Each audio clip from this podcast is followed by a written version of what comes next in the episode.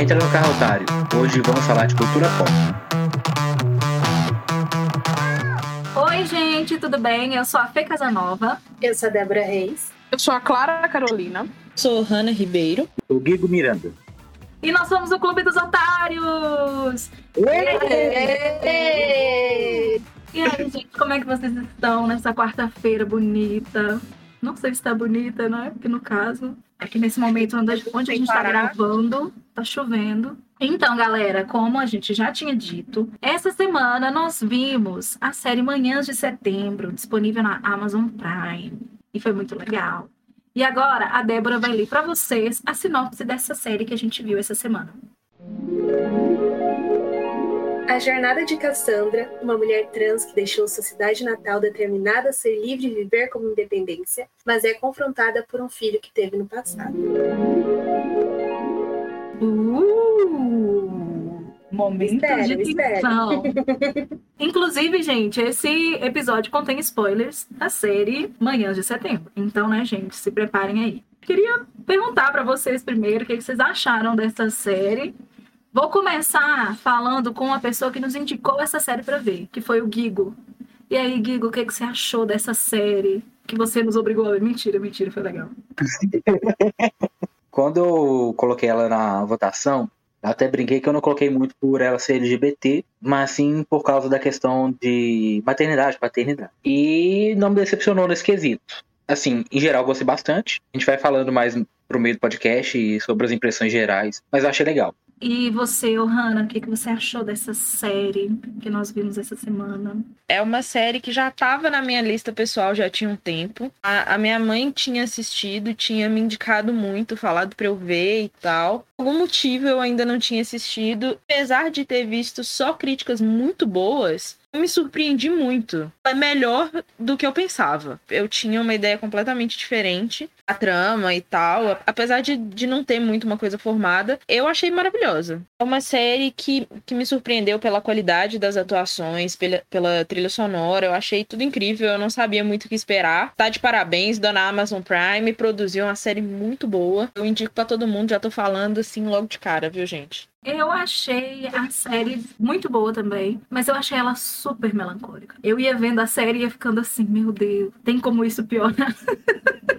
Mas eu achei a série boa, gente. Uma série triste, mas uma série boa. Não cheguem esperando ver, assim, flores e felicidade e alegria, tá? Não vai ter. Não vai ter alegria aqui, gente. Vai ter só tristeza. Esse é o episódio da tristeza. Agora, eu quero ouvir a opinião de Clara. Olha, é uma série muito boa. Eu tive muita resistência a assistir ela, porque não é o estilo de série que eu gosto, assim, que me atrai. Eu compro muito a série pela capa da série. Não me chamou atenção, mas assisti, né? E realmente me surpreendi. É uma série muito complexa. É realmente uma série, assim, que eu não perdi meu tempo. Eu não acho que perdi meu tempo. Me surpreendeu bastante. E eu assistiria ela de novo, se precisasse. E, obviamente, indicaria ela, porque foi boa. Agora você, Débora, qual é a sua opinião sobre Manhãs de Setembro, minha querida? Meu chuchuzinho. Então, eu queria começar falando que eu não criei nenhuma expectativa sobre a série. Eu praticamente não sabia sobre o que se tratava. Eu só sabia que tinha Liniker, né, no papel principal. E eu fui, assim, sem nenhuma expectativa. E quando eu comecei a assistir, me lembrou muito uma série que eu adoro, que é AJ and the Queen. Não sei se vocês conhecem. Assim, não tem muito a ver, mas me lembrou bastante. Ao contrário de Fernanda, por incrível que possa parecer, que achou super melancólica, eu gostei muito porque toda hora eu esperava uma grande tragédia e, assim, me surpreendia porque não acontecia a grande tragédia, assim, que eu pensava. Porque eu ia assistindo e eu ia pensando, meu Deus, isso pode dar errado por conta disso. E daí, no fim, não acontecia nada do que eu tava imaginando. E, enfim, eu gostei muito, diferente do filme que a gente assistiu semana passada. E é isso. Eu achei melancólica, gente, assim, de não ter nenhum momento de muita, sabe, de divertimento. Essa não é a intenção da série. A série não quer te divertir. Ela não quer te fazer rir em momento nenhum. Ela quer ali mostrar que a vida é pauleira, que o pobre se lasca, que o LGBT se lasca, e é isso. Isso mesmo. Mas é isso, lascados, né, gente? Então nós vamos começar agora a nossa discussão sobre a série, onde todo mundo dá a sua opinião e a gente discute. Às vezes a gente briga e um olho fica roxo. E é isso. Não. Uma coisa que a Hanna falou, eu não sei se foi a Hanna ou se foi Débora, minha memória é péssima, sobre a atuação da Liniker, né? É uma atuação, assim, eu não vou falar perfeita, mas muito, muito, muito boa. Porque acho que foi a estreia dela, né? No meio de atuação ali, a voz dela é perfeita, cantando Manhãs de Setembro, pra mim, assim, o que me chamou, o que me prendeu muito foi isso, foi saber que a atuação tava boa e que tinha uma música de qualidade, que ela canta pra caramba, né? Ela é maravilhosa. Ainda pra ajudar, aparece Lin da Quebrada, perfeita, maravilhosa. Gente, por favor, mandem esse podcast pra Lina. Alguém fala pra ela que eu sou apaixonada por ela. Não, não tem problema, pode ser depois. Eu vou te mandar uma DM, Lina. Um beijo. Linda. Então tá, então vamos fazer assim sei lá, falar dos personagens, alguma coisa assim. Ai, vamos, eu tô morrendo de vontade de falar mal de Leide. Tô assim, me encostando. É insuportável. Leide me parece muito umas pessoas que eu conheço. A pobre da Leide. Muito irresponsável, nossa. Assim, ela é muito batalhadora, mas muito irresponsável. Meu Deus, ela só me fazia passar raiva. Com a Leide, eu me senti numa montanha russa. Eu amava ela, falava, cara, mãe muito boa, dedicada. Aí passava 2 segundos e falava, nossa, que mãe ruim, meu Deus. Porque assim, é de 0 a 100 com ela. O sentimento que me passa é que ela, em certos momentos, não queria ser mãe. Tanto que em um episódio X, não sei qual é, ela mente pro menino, falando que tava em algum lugar e tava tomando cerveja com um homem. Tanto que a Cassandra chega em casa, ela tava usando a casa da Cassandra pra, né? Pra dar pro homem. O homem que ela tinha conhecido naquele dia. E não, isso não dá pra julgar. A parte que eu mais fiquei com raiva foi, acho que foi no último episódio, que assim, que ela meio que tentou proteger o filho, deixando ele lá na casa da amiga. Só que... Da amiga que faz festa. Da amiga que faz festa. Porque ela tinha sido... Eu também gostei. Meu Deus, gente! Cara, é impossível as coisas dessas. 17 anos, né? Inocente, né? Vocês deviam ter percebido quando a Cassandra falou, eu não faço pista, não. Ela fez uma negação meio pé da vida. Ela se sentiu ofendida naquilo mesmo. Sim. Gente, Graça é perfeita. Eu coloquei aqui várias vezes que... A Graça é perfeita. Eu fiz o seguinte comentário. Eu vejo e vou anotando, né? Coloquei assim, Graça sou eu. Segunda eu não venho porque eu vou ficar gripada. Graça, e aí, você sabe? Ela não, mulher sabe dessas coisas. Ai, gente. Aí ela, vou te dar uma gripe, toma. Ai, credo. Não, tem alguma coisa que ela fala no primeiro episódio que é muito bom. Que é tipo assim, eu fui conhecer meu pai, chamava Clóvis, não, que nome feio. Agora chama Cassandra, não, que nome horrível. Piorou. Ela é perfeita. Ela é maravilhosa. Ela é perfeita. Pinguinho de felicidade que tem. Ela é um alívio cômico. Olha, o Brasil tem, assim, atores mirins incríveis, gente. Tem uns atores mirins muito bons. E não é só, tipo, agora. Sim. Desde sempre, gente. O Douglas Silva, que tá aí no BBB, por exemplo, começou super novinho, já era um ator excelente. Então, assim, eu fico muito abismada como eles escolhem umas crianças muito boas pra fazer alguns papéis, assim. Tem cara que caga em alguns. Sim. Mas, por exemplo, hoje eu estava no consultório com minha tia Janete, e a gente tava lá esperando o médico, e tava passando a novela O Clone. E no O Clone tem a Carla Dias, bem pequenininha, também atuando muito bem. Eu fico passada, gente, que eles acham umas crianças boas, assim. Eu, com 12 anos, se me colocasse pra fazer um papel, eu tava apta a fazer uma batata. Acho que minha parte favorita dela foi ela chegando assim, não, a gente vai atrás da sua mãe, falando seu pai. Ela chegou lá, a Cassandra, a mãe me chamou pra ir na escola, por quê? Você vai sim. Não, aí o Jorginho, não, vai sim. Nós andamos de parte só rachando pra vir aqui. Você não vai me dar nenhuma água. E ela incentivando o Gersinho pra fazer coisa errada. Falar, não, vamos atrás do seu pai. Gersinho, mas a gente sozinho? Como que a gente vai dar lá? Vamos, seu cagão. Ela é amiga do vamos, entendeu? Ela é amiga do vamos, ela é parceira. E daí ela rouba o dinheiro da mãe, mente pra mãe, mete o pé e é isso. Logo de cara falou, menino, você tá fedido, por favor. Como um nome, seu porco. Porque meninas claro são mentirosas que meninas. Ela fala isso também. Ela é perfeita. Mas pra mim, assim, os meus personagens preferidos é aquele casal, o Desce e o Ari. Gente, eu achei maravilhoso o Desce e o Ari. Ai, eu sabe? Eu, assim, muito. Gostei muito. Perdão. Pra mim, é um casal Clara perfeito. Clara gostou de Aristides porque ele é louco pro futebol que nem ela, só que ele é santinho. Coitado. Santinho. tal qual Clara, foi pro convento. Eu espero o momento em que Clara vai me ligar falando, vem me buscar aqui que eu me meti numa briga de bar por causa do cruzeiro. Olha, nossa, tá gente. Já. Essa parte eu surpreendi muito, porque toda hora eu ficava, meu Deus, eles vão praticar homofobia, vão bater nele porque ele é gay. Aí bateram dele porque ele era santista. É, aí sim, vejo um motivo pra brigar. Realmente. Isso foi até um ponto que eu gostei bastante, porque assim, tem personagens LGBTs, mas assim, mano, foda-se, o B.O. é que a Cassandra tem um filho que ela não sabia, é o velho apanhando porque gosta do time. É muito e esse é o rolê, não fica só no ele vai sofrer porque é LGBT o tempo inteiro. Tem o LGBT, mas isso é uma parte dele. A série, ela tira muito aquele estereótipo que LGBT só sofre porque é LGBT. Ela entra num pouco, tipo assim, o LGBT ele sofre porque ele é humano, ele humaniza muito. É muito bom. E assim, uma das conversas que mais gostei foi a Pedrita, que eu amei, eu ia passar pano se fizesse qualquer coisa, justamente por ser a Lin da Quebrada. Lina, me liga, por favor. Por favor. As conversas que tem, tipo assim, a gente tá aqui, a gente vai sofrer por ser pessoas trans, travestis, mas ela também fala assim, gente, a gente tá aqui pra levar porrada na vida.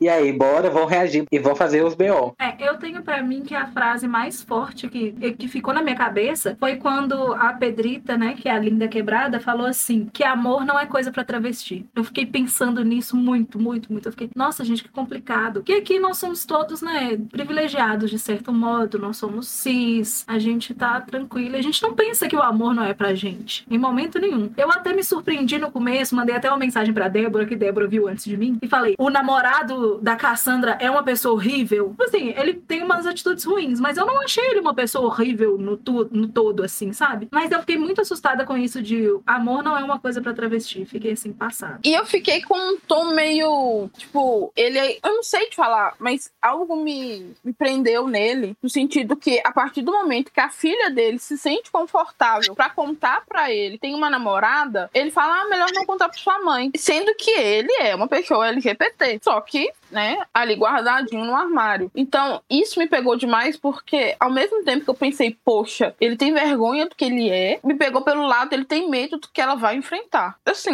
não é um caminho muito fácil de seguir. Além das coisas normais do ser humano, dos traumas normais, a gente tem mais esse ponto pra enfrentar o mundo. Isso me pegou demais porque foi aí que eu acho que ele entendeu que ele tinha que escolher entre o relacionamento dele e a família. Porque ele já não tava dando conta de seguir os dois. Tanto que no final, quando ele se propõe a conversar com a Cassandra não aceita, porque ela não quer pouco. E eu concordo com ela, ela não tem que escolher menos, ela tem que entender seu valor e receber tudo aquilo. Ela não pode falar, é um amor meio bosta, é um amor meio. É um amor meio. Ela não tem que pegar o amor meio, ela tem que pegar o amor inteiro. Então eu achei interessante quando ela se coloca no lugar de falar, olha, eu não quero isso aqui. Eu não quero pouca coisa, eu quero muita coisa. E um outro ponto é que a Cassandra, ela foi muito ferida. A mãe dela abandonou ela e ela sente isso. E a Vanusa vai falando na cabeça dela pra que ela não ligue pros outros, né? E ela acaba ferindo muito porque quando o Gersinho entra na vida dela, o Gersinho é um menino muito carente. Porque a mãe dele fica meio ali entre trabalhar e dar atenção pra ele, querer dar o melhor pra ele. E ele vai atrás do pai e não acha um pai receptivo. É muito complexo, porque até ele entender que o pai dele não quer ser chamado de pai, porque não é mais, não se encontra, não se reconhece mais como um homem, e ele entender isso pra ele é muito difícil. E quando ele entende, a mãe dele vai e de uma forma meio transfóbica ali, manda ele se afastar do pai. Porque a hora que ele tá com um vestidinho, que ele tá com um vestido e a mãe dele fica brava, mandando ele tirar aquele vestido. Ali eu senti a Leide meio transfóbica. Nas palavras de Aristide, uma transfóbica cafona. Eu, assim, quando falando sobre o relacionamento da Cassandra com, até eu sei se a forma que ele é benzinho, lindinho, alguma coisa assim. Filezinho. Filezinho. Gente, eu adorei filezinho. Primeiro de tudo, filezinho. Eu não tinha entendido que ele tava traindo a esposa até chegar ao último episódio. Que na hora eu falei assim, como assim? Ele tá traindo. Aí a gente vai entender naquela fala da Lin na série, a Pedrita, ela falando assim que travesti não é digno de amor, não tem, travesti não pode receber amor. A gente lembra de, tipo assim, que várias pessoas trans femininas e masculinas vivem essa situação de o corpo delas é bom para sexo, mas quando a gente vai falar de assumir romance, ah não, isso não, isso é demais pra aquela pessoa. Assim, em mim doeu um pouco, mas é algo que acontece bastante. Não é que inevitável, é que acaba que são esses relacionamentos que aparecem dentro da comunidade. Quando eu fui lembrando agora da relação da Cassandra com o filho, eu lembro o segundo episódio que Clara falou que acho que foi Clara que falou, a Lady abandona o menino, não fala pra onde ela tá indo, e aparece depois do nada. Eu gosto da Cassandra falando assim, mãe que é mãe não larga o filho por aí, porque a gente entende o lado da Lady, que teve que fazer tudo pra dar o melhor, o que ela achava que era melhor pro Gersinho, e ao mesmo tempo ela tentando passar a perna nas pessoas, eu quero dar o melhor pra ele, mas vou fazer isso, as escolhas dela como mãe. Ela quer tudo, mas ela quer pelo jeito fácil, entre aspas, né, ela não quer esforçar muito. Ela tem umas decisões meio desesperadas, né, ela tá num ponto que ela precisa de dinheiro pra ela ter onde dormir, e a Cassandra não quer deixar ela ficar com eles, com ela, né, não quer deixar o Gersinho e a Leide ficar com eles, e ao mesmo tempo ela não quer voltar a morar no carro com o menino. Aí ela vai lá e ela entra em situações de desespero, mas ao mesmo tempo, pelo que eu entendi, né, quando ela vai fazer aquela entrevista à prefeitura, ela não se propôs a fazer aquilo de fato. Ela tá lá, ela vê que a fila tá grande, aí ela vai embora e ela prefere tomar uma cerveja com o cara. Aí ela vai enrolando a Cassandra, enrolando e não, amanhã eu vou embora, depois eu vou embora, não sei o quê. E aí ela acha outra pessoa pra ficar com ele, mas assim, vai tomando... Ela rouba a igreja. Rouba da igreja.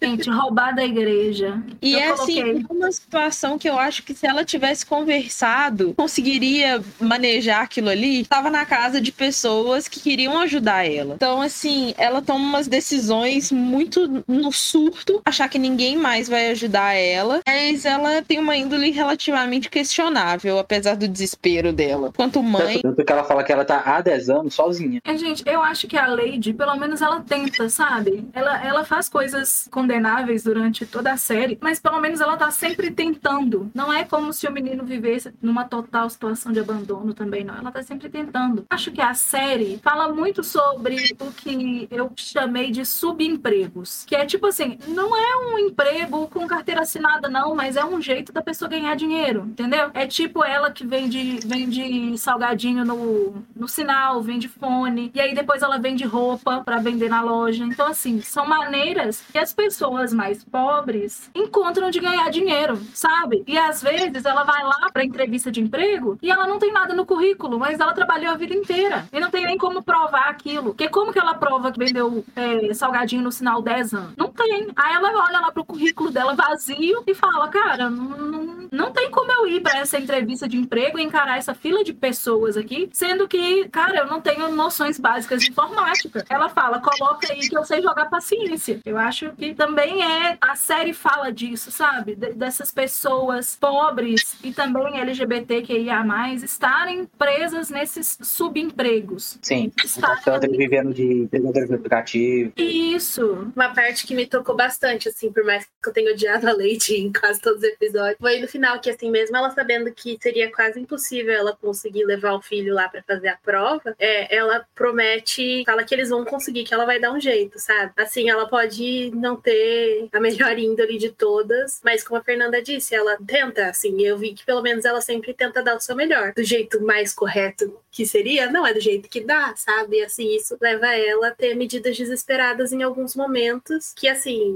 a gente que viu, a gente sabe, dá sempre merda, né? E não é como se ela tivesse também sempre largando o menino, não. Ela deixa ele lá, mas ela volta pra buscar aquele menino. Os dois estão vivendo realmente juntos, numa situação horrível. O menino mesmo, quando ele fala, mãe, onde você tá dormindo? E ela, tipo, não responde, ele fala, mas eu vou ficar com você. Eu quero estar ali com você. Eu acho que em momento nenhum ela abandona ele, não. Ela realmente precisava de um momento ali pra ela sair e tomar uma cerveja com o cara flertar na rua. Porque eu acho que mãe, gente, a gente fica vendo ser mãe como se fosse um trabalho, sabe? E um trabalho integral, gente, não tem folga. Eu tenho 25 anos e eu não tomo nenhuma atitude sem ligar pra minha mãe, gente. Nenhuma. Minha mãe tá trabalhando aí há 25 anos direto. Não, aí, né, Guilherme, eu sinto muito por você. Mas tem hora que a mãe precisa de uma folga. A Lady fez errado, gente. Mas ela precisava daquele momento dela, pra ela ser alguma coisa além da mãe do Gersinho. Que nome ruim é Gersinho, né, gente? É, Gersinho é um nome horroroso. Como diz Cassandra, quem se chama em Gerson nesses dias de hoje? Exatamente. Ninguém. Essa é a pergunta. A série, ela humaniza muitos personagens. Ela traz as partes ruins e as partes boas de cada personagem. Porque eu fiquei horrorizada quando a Cassandra descarta os Gersinho logo de cara, como se ele fosse só um pacote. E ela chega a falar, o pacote ligou lá pro filezinho, ó, o pacote tá enviado, sei lá como que ela falou. Mas eu fico tipo assim, cara, não é um pacote. E tem uma parte que o filezinho é o Ivaldo, né? Que ele fala que... Ele briga até com ela, que ele fala, filho, não é um negócio que você descarta, assim, que só dura uns dias. Filho é pra vida toda. Enfim, porque ele é pai, né? Ele já sabia, assim. A gente não sabia que ele tava traindo a esposa com a Cassandra. Mas... gente, ao mesmo tempo, eu meio que entendo a Cassandra, porque ela finalmente tá conseguindo colocar a vida dela no lugar. Do nada, aparece uma pessoa que ela não vê há 10 anos, chega falando, esse aqui é seu filho. Sem ligar, sem falar nada, assim, tentar o mínimo de contato antes. Aí dá um susto nela, do nada, no primeiro dia que ela tá morando sozinha, que ela tá na casa dela, que ela tá realmente conseguindo uma vida decente, uma vida com o mínimo de dignidade. Eu meio que entendo essa rejeição da Cassandra, que o aparecimento dos dois, os dois surgirem na vida dela naquele ponto, meio que, entre aspas, jogar fora tudo que ela construiu. Só que depois a gente vê que não é assim, consegue conciliar os dois. De início, o sentimento dela é de perder tudo que ela construiu. Agora, além de ter que se sustentar, ela tem que sustentar uma outra vida pro filho. Ela não vai poder mais viver da forma como ela vivia, da forma como ela sonhou em viver. Então eu entendo ela um pouquinho, apesar de não concordar com a forma como ela trata o Gersinho. Ele é uma pessoa, ele é uma criança. Eu entendo o lugar dela. E eu acho também que ela acaba replicando o que a mãe dela fez com ela, né? Inclusive, a Vanusa fica atormentando a cabeça dela o tempo todo e ela acaba repetindo o ciclo, sabe? Assim, no final ela quebra, mas ela repete o ciclo de abandono, né? Mas eu acho também que ela é uma pessoa que fala, ela tem uma fala muito dura, mas no final ela acolhe. Por exemplo, ela vem e fala, tira esse menino daqui, eu não quero esse menino aqui, eu não quero você aqui, vai embora. No final do episódio, ela tá dormindo no chão e os dois estão na cama dela. Então, assim, eu entendo, porque eu também sou uma pessoa que se vir falar alguma coisa comigo, eu vou te responder assim, não, e vou lá fazer. Vocês todos me conhecem. Gente, eu já falei coisas horríveis e fui fazer o que a pessoa me pediu. Eu tenho uma prima minha, que ela é bem mais nova do que eu costumava falar assim com ela, não mexe aqui nas minhas coisas, senão eu vou te fazer pagar com sangue. Gente, ela sabia que eu não ia fazer absolutamente nada com ela, mas eu falava isso, falava que ela ia pagar com sangue. Então nisso eu entendo, assim, essa grosseria na hora de falar, mas ao mesmo tempo um coração muito mole, que no final você vai lá e fala, tá, fica aí, eu vou dormir no chão, mas minha primeira resposta é não. Vocês estão vendo aqui que eu não queria isso, tá, gente? Mas eu tô fazendo. É aquela, gente, eu consigo. Só me deixa chorar 30 minutos aqui quietinho, calada na minha, mas eu vou conseguir depois. E eu acho que o lance da grosseria dela também entra com aquilo que acho que foi a Hanna que falou, do baque, né? Porque, querendo ou não, foram 10 anos que ela não sabia, e daí do nada ela descobre que tem um filho, o menino já é grande, e assim, ela, meu Deus. Sim, e ela tá no ápice de ter o lugar dela, de dormir sozinha, tanto que ela fala com o filezinho, tipo, não fica aqui hoje não, tem que eu dormir uma noite sozinha na minha kitnet, e ela não consegue isso. Então vem meio aquele sentimento, tipo, foi quase. Os meus planos estavam ali, aí chegou alguém que precisou, só que aí, a partir desse momento eu entendo, eu falo, poxa, tá. Só que aí eu começo a achar as coisas muito invasivas. Eu acho a Leide muito invasiva, porque ela chega, joga a bomba e começa a cobrar coisas. Assim, claro, eu acho que a Cassandra, ela tem que ajudar a criar o filho, sim, fez, tem que ajudar a criar. Só que a pessoa chega em um dia e já quer cobrar coisas no outro dia, e eu acho que fica muito...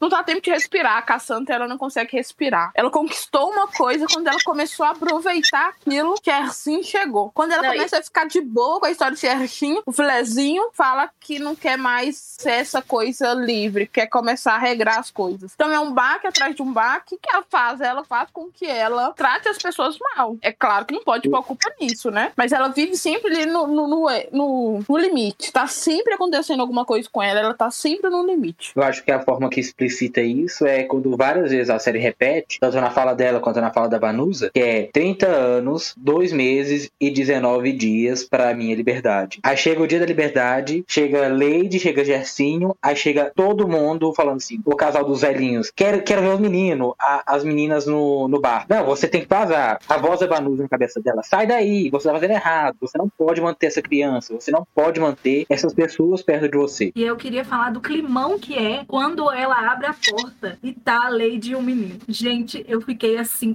tensa. Na hora que eu olhei pra aquilo, eu falei, meu Deus do céu, olha essa situação horrorosa. Eu achei assim, muito climão. E tava na cara de todo mundo que era climão. E eu não sei, eu queria muito saber qual que foi a conversa que a Leide teve com esse menino. Porque o menino chegou falando assim, oi pai, tudo bem? Na maior tranquilidade. Eu não tive contato com o meu pai. Eu fui criada pela minha mãe. E assim, hoje pra mim, eu tenho dificuldade com a figura paterna. Muita dificuldade. A minha mãe casou com o pai do Guilherme. E o Raimundo, gente, faz um papel de pai assim, maravilhoso pra mim. Eu acho que, nossa, não, eu não consigo expressar em palavras o que Raimundo faz por mim. Mas eu às vezes fico me perguntando, será que Raimundo sabe que eu sinto isso por ele? Porque eu não consigo interagir. Eu tenho dificuldade com isso. Aí eu chego pra Raimundo e falo, e aí Raimundo, beleza? Sendo que às vezes eu queria ir lá dar um abraço. Ai, que bonitinho esse Raimundo. Mas aí eu olho pra ele e falo, ô Raimundo, vamos tomar uma cerveja? E aí depois eu fico assim, oh meu Deus do céu, eu devia ter dado um abraço em Raimundo. Será que Raimundo sabe que eu gosto muito dele? Eu sempre me pergunto isso. E eu achei muito tranquilo pro menino chegar a ser uma pessoa que ele nunca viu na vida e falar, ô pai, você compra pra mim essa escova de dente? Porque, gente, eu nunca faria isso. Nunca. Se alguém chegasse pra mim e falasse, oi Fernanda, tudo bem? Você precisa de alguma coisa? Eu, não. Minha escova de dente tá ótima. Tá ótimo. É, mas eu não teria essa coragem, essa intimidade. E eu não sei como que isso foi construído. Eu queria muito que a Leide mostrasse um flashback da Leide falando assim, ah, seu pai é assim, seu pai é assado. Porque eu achei muito... Pra mim foi surpreendente ver o menino, sabe? E nem questionou. Ele não chegou, olhou pra Cassandra e falou, esse é meu pai? Não, ele só chegou, oi pai, beleza? Eu fiquei assim, gente, que situação estranha. Na minha cabeça isso me deu assim um nó. Eu gostei daquela parte que a Cassandra, primeiro ela fala, bota alguma coisa no pé do menino, porque o pé dele, eu não lembro o que ela falou. Era sobre o formato do pé dele. Aí corre o episódio todo. Tipo, aí chega no final, ela descalça, o formato do pé é idêntico ao do menino, e depois assim, todo mundo falando ao mesmo tempo. Nossa, ele parece muito com a Cass. Toda hora reafirmam que ele é idêntico a ela. E aí a gente vê também, aí vê essa negação, por causa do bar, quer ver a negação, até mesmo da Leide, quando ela chama a Cassandra de má influência, naquela atitude transfóbica. A gente vê negações os episódios todos. Aí eu acho que, assim, já pulando mais pro final... O final, a Cassandra dirigindo o carro. Primeiro, o final dela saindo da casa dela, mandando a voz da Vanusa não incomodar ela mais. Ela pegando as ferramentas do carro, consertando o carro pra eles irem viajar pro Gersinho e pra competição. Acho que isso encerra todo o ciclo da negação e fala assim, agora não tem como fugir, eu tô inserida nisso e vamos bola pra frente. E eu acho que é um arco de redenção também, sabe? Não só dela com o menino, mas dela com o passado dela mesmo. Porque, tipo, ela já foi abandonada, entendeu? E eu acho que ela entende que ela tá abandonando da mesma forma, tá fazendo a mesma coisa. Então eu acho que tem esse arco de redenção. Mas, graças a Deus, vai ter uma segunda temporada. Eu espero que a gente comente ela também. Mas, gente, imagina a dificuldade de viajar com Leide 10 horas. Não dá. Meu Deus. Jogava ela pra fora na primeira parada. Leide muito batalhadora, luta bastante, mas chata. Isso ela é bem chata. Eu pensava, toda vez que Leide abria a boca. Eu também escrevi várias vezes que ela é muito chata. A gente da Leide, ela no barzinho, tomando uma cerveja. Tá quente, né? Pra não pegar a outra. E virando cerveja quente pra fome. Eu queria falar do Pajubá nervoso, que aconteceu na série inteira. O Pajubá foi nervoso. Gente, se vocês não sabem o que é Pajubá, eu também não sei, mas é isso. Nossa, eu fiquei triste porque quem não sabe o Pajubá ficou bem perdido em algumas coisas. Tipo, gente, pegar o Acué. Isso, tem outra coisa que ela fala, Falcó, umas coisas assim. Claro mesmo, não. Quando falam das mulheres... Não entendi mesmo. Mas fala pra frente. Esqueci qual que é a palavra, tipo, o povo zoando a Cassandra por ela ter ficado com uma amapô. Na hora que ela falou isso, eu... Meu Deus! Não, gente, pajubá, pra quem não sabe, é tipo umas gírias que são usadas mais pela comunidade LGBTQIA+. Principalmente pelas travestis, eu acho, que tinham isso mais forte. Então, é muito presente isso. Eu acho isso super legal, é super cultural. Eu fico imaginando como que isso foi levado para outros países, porque é muito particular, sabe? Nossa, isso é muito legal. Eu fiquei extasiada com uma referência ao Mágico de Oz, que nessa hora tocou meu coração. Eu marquei isso na hora que ela falou que é, tipo, você não é igual entrou a voz da Vanusa. Falando assim, não, ela entrou, a menina entrou no furacão, no olho do furacão. Eu falei, gente, ela foi no Mágico de Oz. E o que ela fez?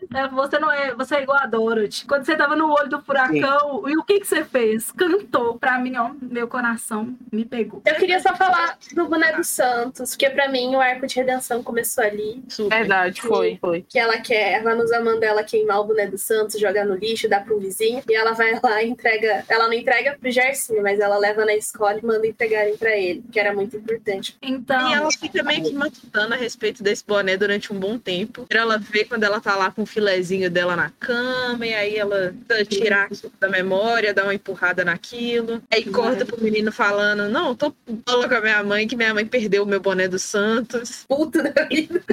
Meu boné do Santos. A diretora falou, Gersinho, tá aqui seu boné. Ele, como que isso apareceu aqui? Ah, a entregadora deixou aqui. É um momento massa isso. Ah, eu tenho duas coisas. Se a Leide não erra os pronomes da Cassandra, como a Eslovênia conseguiu errar todas as vezes o pronome da Lin?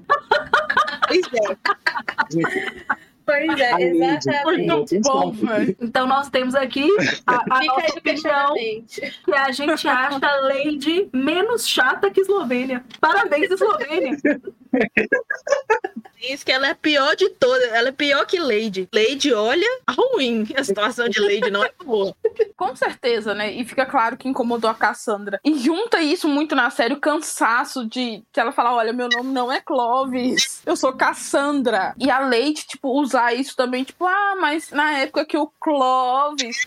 Mas eu não sou o Clovis, eu sou a Cassandra. Então isso também deve ferir muito. Deve não, com certeza feriu muito a Cassandra pra aceitar. Atrapalhou essa aceitação, porque recordava muito aquilo que ela era, que ela não quer mais ser. Ela assumiu uma nova identidade, ela descobriu quem ela é. Ela é a Cassandra e não o Clovis. E ter alguém do seu passado te lembrando o que você era é muito doloroso o tempo todo. A cena no depósito dos ônibus também. Essa cena é terrível. Mas eu acho que isso... Você é muito sobre a gente, sobre aquela forma que a gente acha que a gente tem que dar alguma opinião sobre a pessoa, tipo, olhar e falar, nossa, como que você parece uma mulher, nossa, como você está gordo, nossa, como você, sabe, a gente não tem. Se não fosse pela sua voz, você até se passaria por uma mulher de verdade. É, eu acho isso uma grosseria desnecessária. Nossa, terrível, eu acho terrível, gente, terrível. Não, é só a gente pensar nessa questão do tratar a pessoa como aquela cena da Cassandra e do Jorginho tá rolando a cena da Cassandra e do Gersinho no bar, e ele tá cantarolando, e ela vê aquilo, e ela fala assim, ele aponta que ela chamou ele pelo nome, e ela fala, viu, então me chama por, eu sou uma mulher, não me chama no masculino, eu sou uma mulher. E a gente vê a importância de um nome, gente, não custa nada você tratar a pessoa pelo nome que ela pediu, ou o gênero que ela pediu, você não vai morrer por isso, não. Então, a gente tem um termo até no chamado dead name, o nome morto de uma pessoa trans. Não custa você não falar aquele nome. Se a Cassandra fala o tempo inteiro, meu nome é Cassandra. Você falar o nome morto de uma pessoa trans é uma agressão muito pesada. E é uma curiosidade muito mórbida também. Pra que você quer saber qual que é o nome? Eu acho isso um desrespeito tão grande. Tipo assim, oi, eu sou Fernanda. Não, mas qual que é seu nome mesmo? Fernanda, é meu nome. Você não pergunta isso pra ninguém, por que você vai olhar pra uma pessoa e falar, perguntar, ah, oi, eu sou o Guigo. Tá, mas qual que é seu nome? Porque, né, você não tem cara de Guigo. Ódio! Gente, eu queria falar uma coisa. No episódio 4, tá tendo tipo uma festinha na casa lá, acho que é da Roberta. Todas as pessoas da festa estão cantando uma música. E a música fala sobre abandonar uma pessoa, eu tenho razões pra voltar. E eu fiz o seguinte comentário. O Million Reasons do pagode. Vocês sabem que música que é essa? Clara, é com você. Gente, eu pesquisei, eu não consegui me lembrar da música, mas eu falei, gente, isso aí ó, é igual aquele que a Lady Gaga cantava molejo. Vocês lembram desse meme da Lady Gaga cantando molejo? É igual, é amor, é cilada. É isso, gente. Gente, Lady Gaga e pagode estão caminhando assim, lado a lado, cara. Tô impressionada. Deixei claro que pagode é o melhor gênero que tem de musical. É isso. Million Reasons do pagode, gente. Gente, por favor, procura essa música, me ajuda. Que eu fiquei impactada. E agora, gente, antes da gente finalizar, vai ganhar um seguidor. Eu vou seguir. Eu tô com grandes coisas. Agora eu quero fazer uma pergunta pra vocês, gente. Então, eu gosto muito da voz que tá na cabeça da Cassandra ser a voz da Vanusa, que é tipo a pessoa que ela mais admira. Então eu queria fazer uma pergunta pra vocês. Se a voz da sua consciência fosse a voz do seu ídolo, de quem seria a voz da sua consciência? Então a primeira pessoa que eu quero que me responda isso é o Hanna. Pode ser de eu acho que tem que ser uma pessoa real, porque, né, a da Cassandra era Vanusa, eu acho que tem que ser uma pessoa real. Porque isso aí ia falar o quê? Jack Esqueleto? Eu deixo você falar um personagem de uma pessoa real. Deixa eu ver. É porque eu não parei muito pra pensar nisso. Eu fiz a pergunta, gente, mas nem eu pensei. Era só porque isso ficou na minha cabeça. Você pode escolher um personagem e uma pessoa de verdade. Vai lá. De personagem, eu escolheria o Enzo, da arte de correr na chuva. Eu acho o Enzo o cachorro mais inteligente do mundo, sou apaixonada. Então ele é só latir. O Enzo conversa, eu não sei se você já leu, mas o Enzo... Mas ele conversa só na cabeça dele. A consciência dele seria a minha. A voz da minha cabeça seria o Enzo. E uma se pessoa... for um ídolo, seguir no meio da música, eu acho que seria a Vanusa dos Estados Unidos, que é a dona Lady Gaga, a dona Casa Gusto. A Vanusa dos Estados Unidos. Na minha cabeça ia passar o tempo inteiro. I'm an Italian from New York City. O tempo inteiro. Falando isso, com aquele sotaque assim, né? Adam Driver, onde você se meteu? Ia ser Lady Gaga de Patrícia Regiane na minha cabeça, ia ser perfeito. O Enzo tem um negócio italiano, eu acho que você gosta desse sotaque. É uma coisa assim, um negócio, pá. Maravilhoso. Agora, Guigo, conta pra gente quem seria a voz da sua consciência. Um personagem e uma pessoa real. Atualmente, eu tô um pouco viciado em One Piece. Vai ser o Roronoa no Azoro. Perfeito. Nossa, que homem. E uma pessoa que eu... Real. Eu sou muito...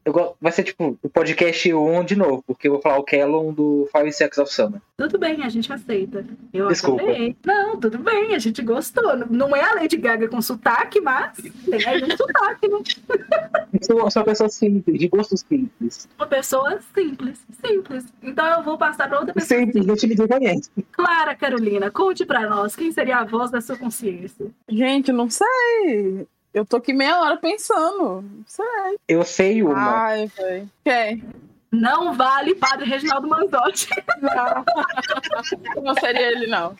Não, seria a voz ficcional de Clara. A voz ficcional de Clara ia ser Iesa. Eu acho que não. Sabe quem seria a voz? A voz do personagem de Clara seria a Mônica de Friends. A Mônica de Friends tá o tempo inteiro falando de Clara, que eu sei. Eu pensei nela como personagem. Eu fiquei entre ela e entre o Peralta de Brooklyn Nine-Nine. Meu Só Deus, que eu acho que... o próprio caos. Seria a Mônica. Agora, de pessoa, cara... É porque, assim, eu não tenho ídolos, assim... Eu sigo pessoas que eu vejo stories, que eu gosto ali da mentalidade. Mas eu não consigo escolher uma pessoa. Eu consigo pensar em duas pessoas. Então, fala pra gente essas duas pessoas, claro. Seria a Mariana Spinelli, que é uma jornalista, que vai pro ramo futebolístico ali, esportivo. Cara de Clara. E a Tadeu Schmidt, que ela tem uma loja de roupa e tal. E é mãe com os 3 menininhos, que assim, é o perfil que eu olho e falo assim, meu Deus, quero ser mãe. Meu útero coça toda vez que eu entro naquele Instagram. Mas é porque tem ideias bem parecidas com as ideias que eu tenho. Então acho que seriam as duas pessoas que estariam falando ali na minha cabeça o tempo todo. As 3, né, no caso. Pô, 4, tá bom, o Diego Peralta junto. Só... Clara fez uma salada, a cabeça de Clara, ninguém compreende. Muitas pessoas ali. Amazônia. Mas certeza que seria a Mônica e a Thaís, mais a Mariana. Então, ótimo. Como se eu fosse íntima, né? Falei só o primeiro nome. Queridas, me sigam! Então agora eu vou perguntar pra Débora. Quem seria a voz da sua consciência? Débora, fala pra gente. Bom, de personagem que acho que é o mais tranquilo, assim, seria Dumbledore. Nossa! Não, mentira. Claramente, Ronald. Passa na cabeça de Débora é Ronald. Olha o Weasley. E o Weasley caótico. O Weasley mais perdido. E não, se fosse pra escolher um Weasley pra ser na minha cabeça, seria Fred e Jorge. Seria Fred e Jorge. Mas... E o pior, só foi a pior parte. Débora ia responder os dois de igual pra igual. Porque não é Fred, não é Jorge, não é Débora. Os dois últimos neurônios tentando fazer sinapse. E pessoa real, só tem uma opção pra mim. Assim, é a única cabível, a única possível, que é a rainha Dercy Gonçalves. Eu sou uma pessoa, a gente vê assim, a dualidade. Uma pessoa calma, aí vem o Hanna bem calma, aí vem Clara, vem Débora. Débora que sonha que é a melhor amiga de Pennywise.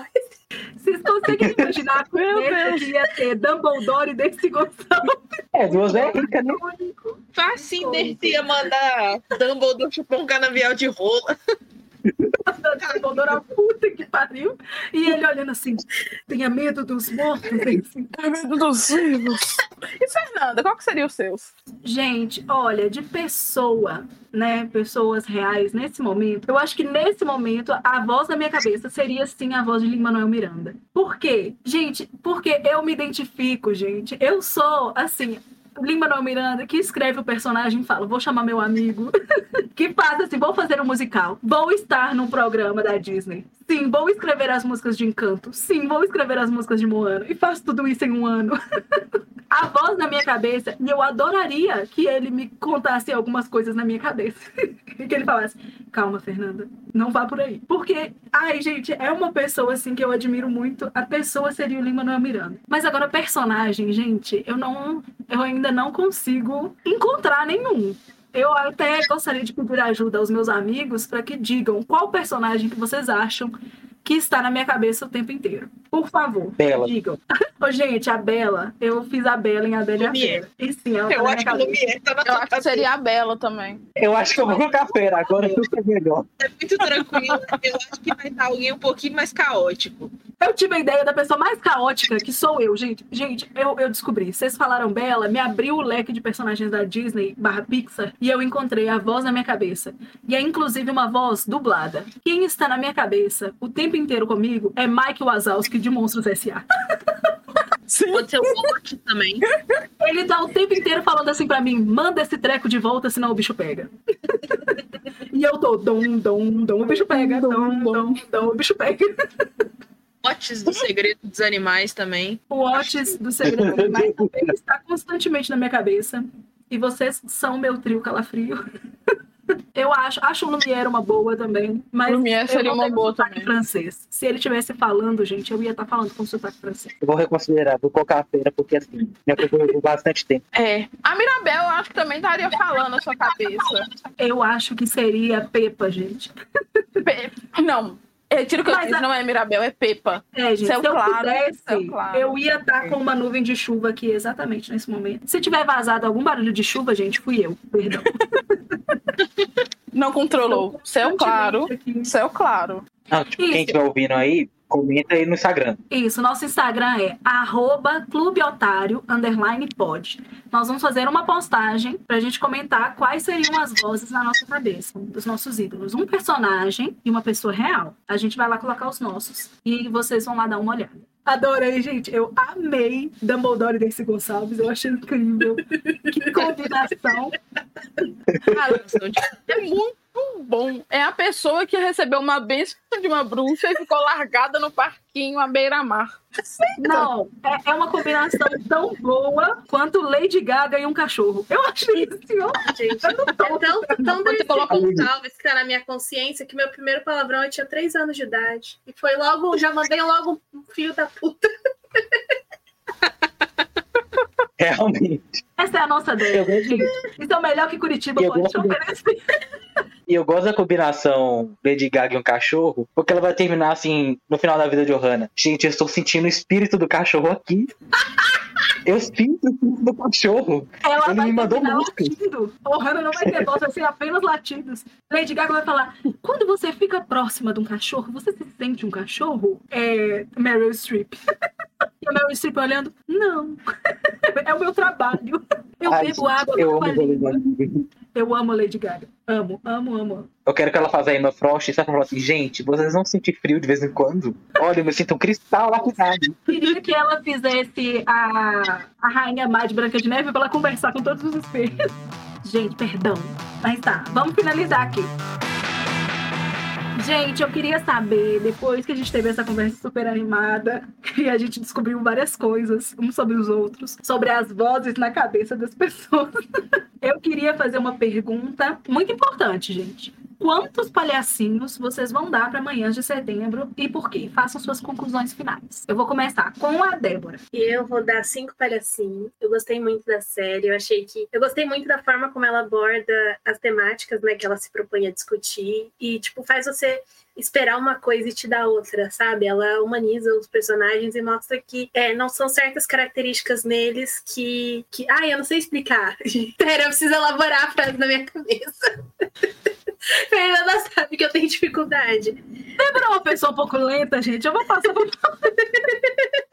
Vai pensando aí, Débora. A gente já volta pra você. Tá bom. Vai, Guigo, conta pra gente quantos palhacinhos você vai dar pra Manhãs de Setembro e por quê? Eu vou dar 5 palhacinhos.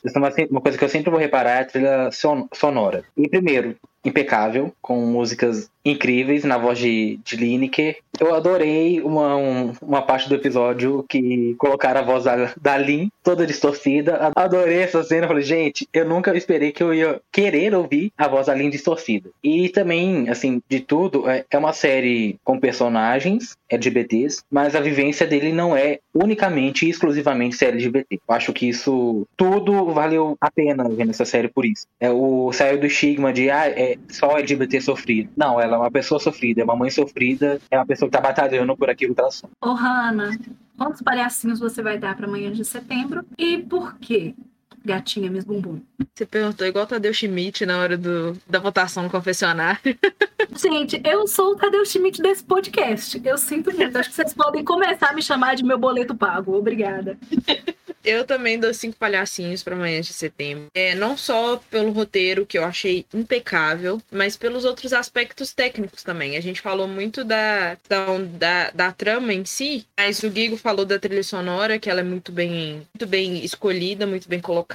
A produção também foi muito bem feita, a direção toda muito bem feita. Eu acho que a escolha do elenco também é perfeito. Eu não consigo imaginar outras pessoas naqueles papéis, porque foi tudo muito bem, colocadinho. Eu não conseguiria imaginar Sandra sendo interpretada por outra pessoa. Como tudo foi dirigido, como tudo foi montado, muito humano. A gente consegue se colocar no lugar dessas pessoas, a gente consegue identificar com essas pessoas, mesmo a gente estando em um local de vivência mesmo tão diferente. Eu e Cassandra, se a gente for analisar, a gente não tem nada em comum. Mas eu me identifiquei com ela, eu consegui me colocar no lugar dela. Eu acredito que mais pessoas conseguiram também. A gente consegue ver naquela situação e consegue entender um pouquinho do que cada um tá sentindo. Isso é um conjunto de tudo, da produção toda. Todas as partes envolvem a produção. Acho que por isso merece 5 de 5, perfeito. Agora eu vou voltar pra Débora, antes de ir pra Clara, pra Débora, que já deu tempo de Débora pensar no seu voto. Pensei, assim, eu tenho formulado na minha cabeça o que eu quero falar, mas eu tenho dificuldade de botar em palavras. Mas eu acho que é muito do que o Guigo disse, de que ele pega personagens, de certa forma, tipo, ele tira o que você espera que vai acontecer por eles. Por exemplo, Ari X, você pensa que ele vai apanhar por ser gay e, na verdade, ele apanha por ser santista, assim, sabe? Ele tira esse estigma que a gente tem de séries e filmes e produções com personagens LGBT e que a gente pensa que eles vão sofrer por ser LGBT, sabe? E, assim, isso me surpreendeu porque não era uma coisa que eu tava esperando dessa série em específico, né? E, assim, eu gostei muito da trama, como eu disse, me lembrou outra série que eu gosto muito, que é AJ and the Queen. Quem quiser assiste, eu recomendo, é muito boa. E, enfim. Quantos palhacinhos que você vai dar pra Manhãs de Setembro? Ah, maravilhosa. Agora vamos pra ela, Clara. Vai lá, meu boletinho pago. Meu boleto tá no banco que não venceu. Amém. Glória a Jesus. Assim, pra mim, é 5 palhacinhos e não tenho o que discutir. É uma série muito boa. É uma série muito boa mesmo. Porque ela não vem com feijão com arroz. Ela não traz feijão com arroz. Ela traz algo novo. Ela tem fotografias impecáveis, eu achei muito boas.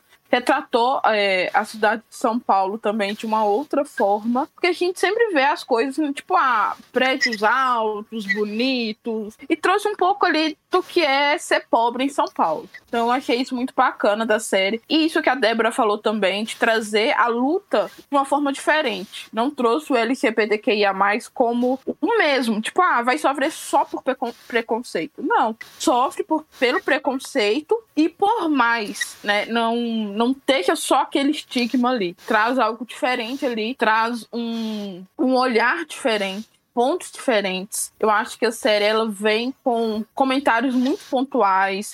Joga coisas muito aleatórias. E na hora que você entende que aquilo ali faz sentido, deixa de ser aleatório. Então é uma série muito boa mesmo. Eu recomendo. Pra mim é uma série perfeita. Igual eu falei no início. Eu não queria ver. Eu tava um pouco receiosa de ver.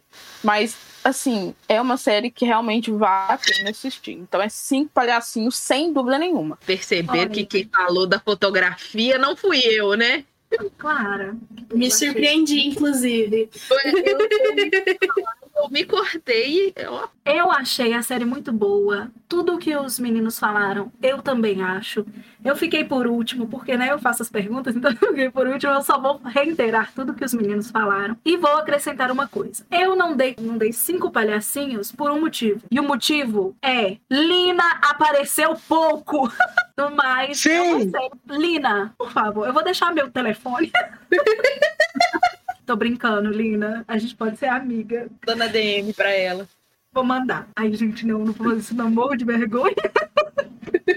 Mas é sério, é uma série maravilhosa. Eu queria realmente ter visto mais da Lina, mas é o que tem pra hoje, né? Segunda temporada tá aí. Cachê de Lina vai ser mais caro? Vai.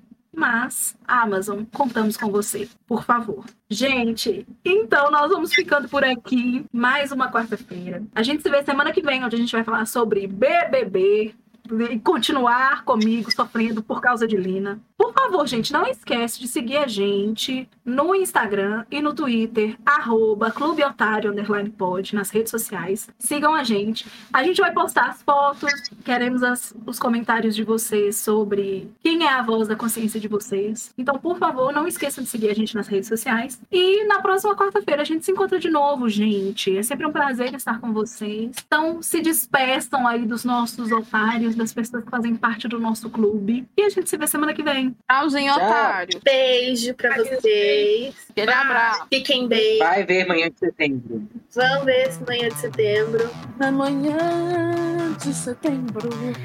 E é com essa cantoria que a gente deixa vocês, gente. Um beijo. Até semana que vem. Caiu. São os cortes do nosso podcast que não deram certo. Tá difícil, hein? Gente, hoje tá um dia assim, pesado. Nossa. Já tá solta. Chique. É. Agora, Guilherme não, gente, chama outro nome. Momento de silêncio pra Débora. Não, que Débora eu não posso rir, Hanna. Débora engasgou. Quando eu rio, eu engasgo. Depois desse episódio, o podcast está em 4 apresentadores. Clara, a gente não é burro, não. A gente te ama. Você vai ser doado pro resto da vida? Vai. Talvez algum dia nossa conversa vai vazar e nós vamos ter que pedir perdão publicamente. Quem me conhece sabe. Desesperada. Ô, gente, se vazar... Eu quero o áudio. Nós estamos fodidos. Mas... o cancelamento vem. Cancelamento vem. Nós vamos ter que mudar o nome para o Clube dos Cancelados. Vem aí. Ai, amo, vem aí. Claro. Vem aí. A gente pede desculpa. Você entra no BBB e acabou. Gente, a gente tem que finalizar, porque a Débora tem que falar com a avó dela. Perdão. Débora tem que falar com a avó dela.